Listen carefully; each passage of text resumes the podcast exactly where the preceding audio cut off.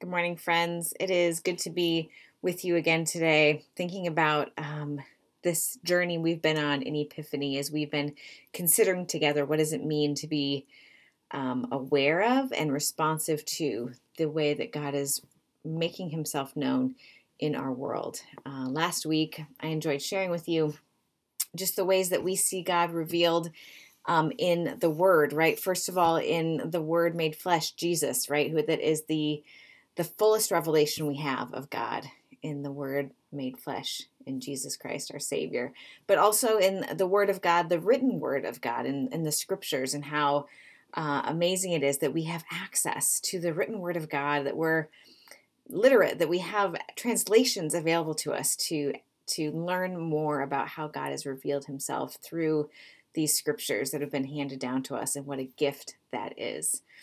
Uh, and so today we're going to keep talking about how is God revealing himself to us today. And today I want to really focus on how God reveals his love to us in his story, also known as history, and also in our story. How God reveals himself and his love for us through his story and our story right? So, normally I have been preaching um, a gospel text as we have uh, been gathering here together. And I, I'm often drawn to those gospel texts in the season of Epiphany because of just the fullness of revelation we see in Jesus, right? But this week I felt drawn to the book of Psalms. Now, uh, the book of Psalms has a, a variety uh, of things. It's a big book, 150 chapters, right? There are, are all kinds of different Psalms. And we read one together this morning, Psalm 136, and I look forward to um, unpacking that a bit more with you today.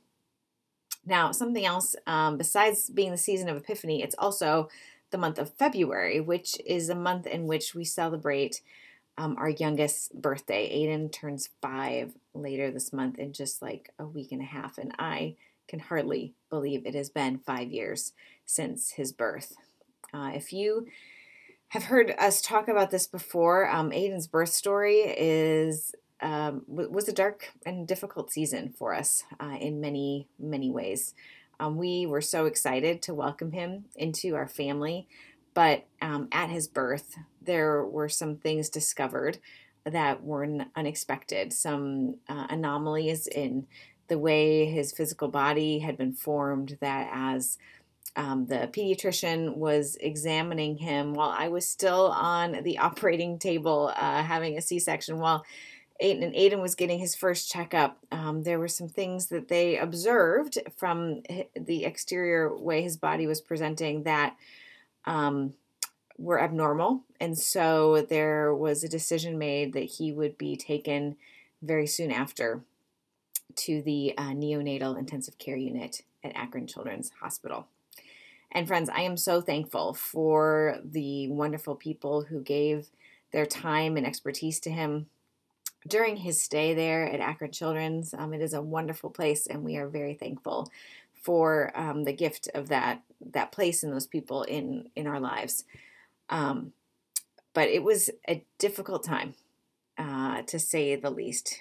Uh, Aiden was taken there, and I, as soon as I was able to be discharged from the hospital where he was born, joined him there, and uh, it was a time of questioning, of unknowing, it was a time where I felt uh, in between spaces. I I knew what my life had looked like before. I had been was working at Malone, and I had two amazing daughters, and you know Jr. was doing great, and and and what he was doing, and we just had a, wonderful family, and um, great home, great church, and so uh, there I I knew I knew what the past looked like, but I was in this in between space where I didn't know what the future would hold for us, right? We we ended up um, staying a full two weeks uh, in the NICU there, and during that time, we we had no idea when we might be going home. It wasn't until like the very last day that we knew, hey, tomorrow's the day. There was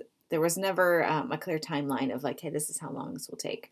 And if you or someone you love has ever had an indefinite hospital stay where um, there's just no idea when that time might end, you can understand um, what it's like to be um, untethered in that time, right? And so there is this liminal space, this in between space where uh, there there was something else that I needed. I needed I needed something else to anchor me in that time, um, where I felt just completely unanchored from from reality and um, the past and the future. What I needed was was the kind of uh, message that we heard today in Psalm 136. I needed an anchor in the love and the story of God. And it was that, it was in that, and in, in hearing and reminding myself of God's story as told through scripture and um, history. And the love of God is told through scripture and, and, and through the history of the church that anchored me in a time where I didn't know um, what was up and what was down, right? So today's psalm, like I said, um, there's a variety of psalms. There are psalms of lament. There are um, psalms that are that are prayers. There are psalms um, of, of celebration and rejoicing. But this psalm, Psalm 136, that we talked about, is a psalm of, of remembrance. Right? It is a psalm that um, is recalling historical events, things that have happened in Israel's history, but it's not telling them in this narrative way that maybe we might read in the historical books or the prophets. It's telling them in more of an artistic way uh, and it's pointing us to the point of these stories. And the point of these stories is that we should understand that God's faithful love endures forever. God, God has revealed himself in history in these stories that are recounted in Psalm 136 to remind us that it is his love that he that he desires to encounter us with in, in his his story, history, and in our story, right? Um, the central point of this is all his faithful love endures forever. It has and it will continue to.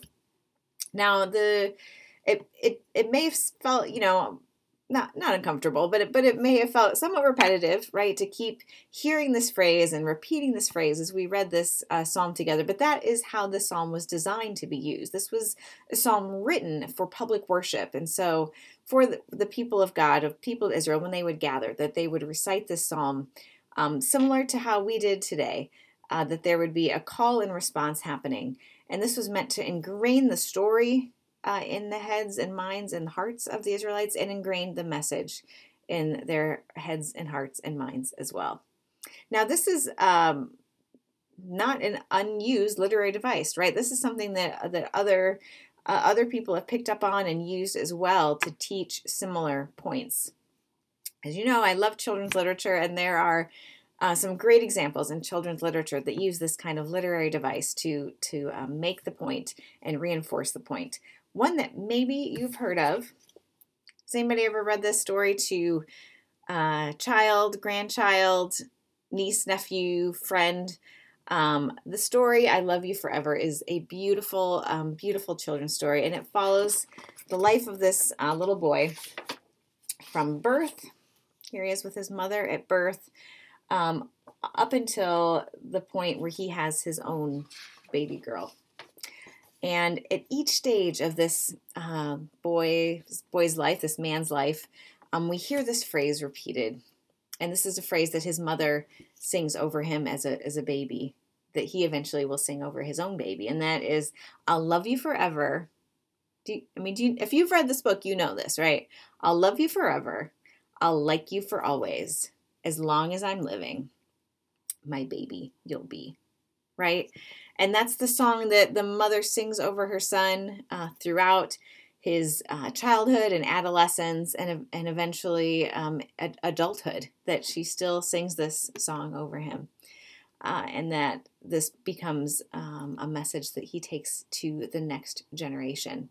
And so, in this story, you know, this uh, this message is th- repeated, right? So, if you've read this book, you know that you know that it it sounded familiar to you, right? And so the the message reinforces the story, and the story uh, illustrates the message.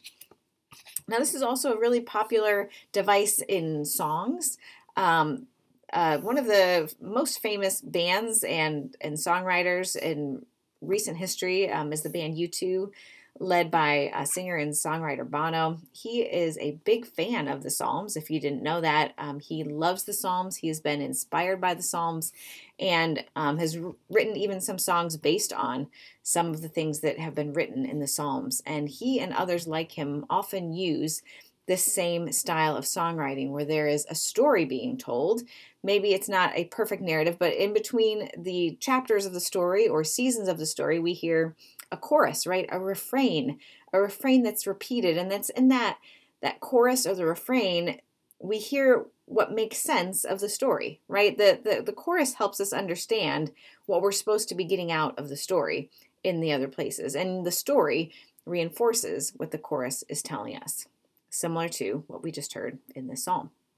Uh, if you want another illustration of that outside of um, you know U2 and, and Bono's writing, there is a very popular song out today. I think it's you know in the top top 100, I, very close to the top of the charts.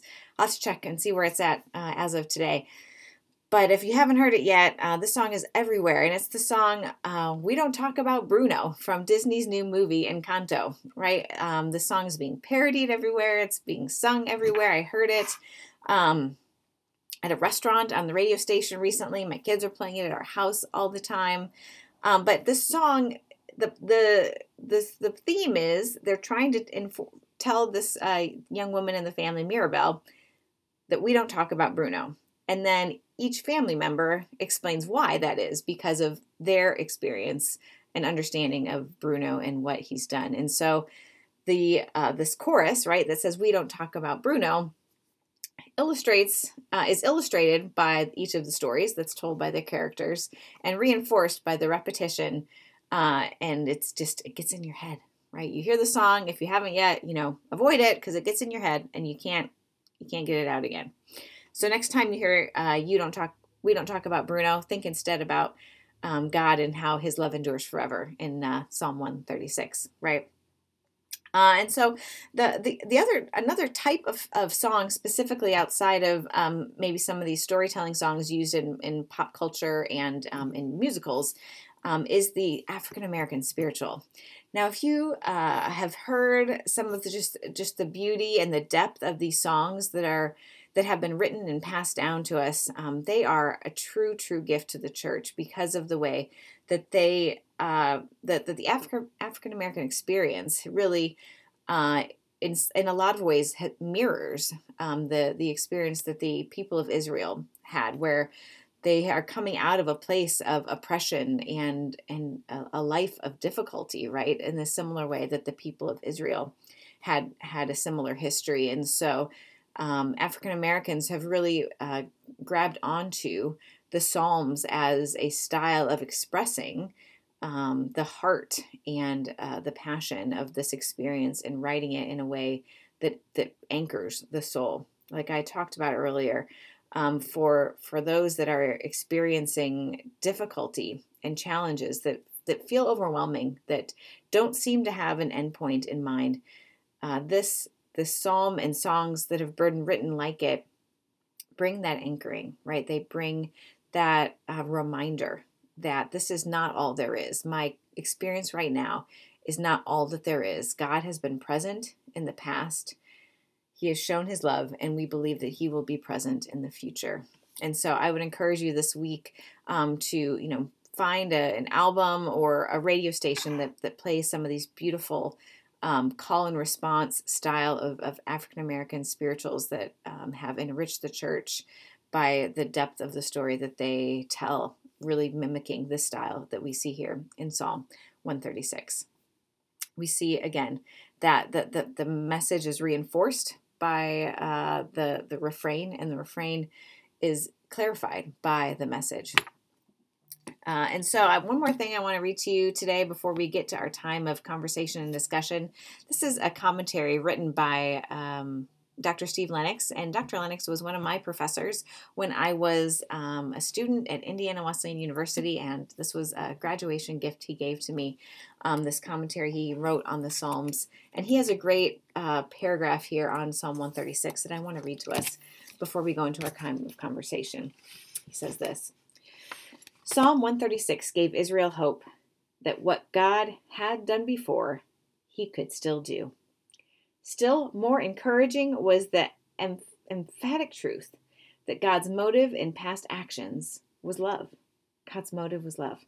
Like Israel, we can look back on evidence of God's love in creation, in sacred history, especially to the cross, and in our own history. Our, recollect- our recollections can weave a tapestry which reflects the eternal love of God. His love truly does endure forever. Amen.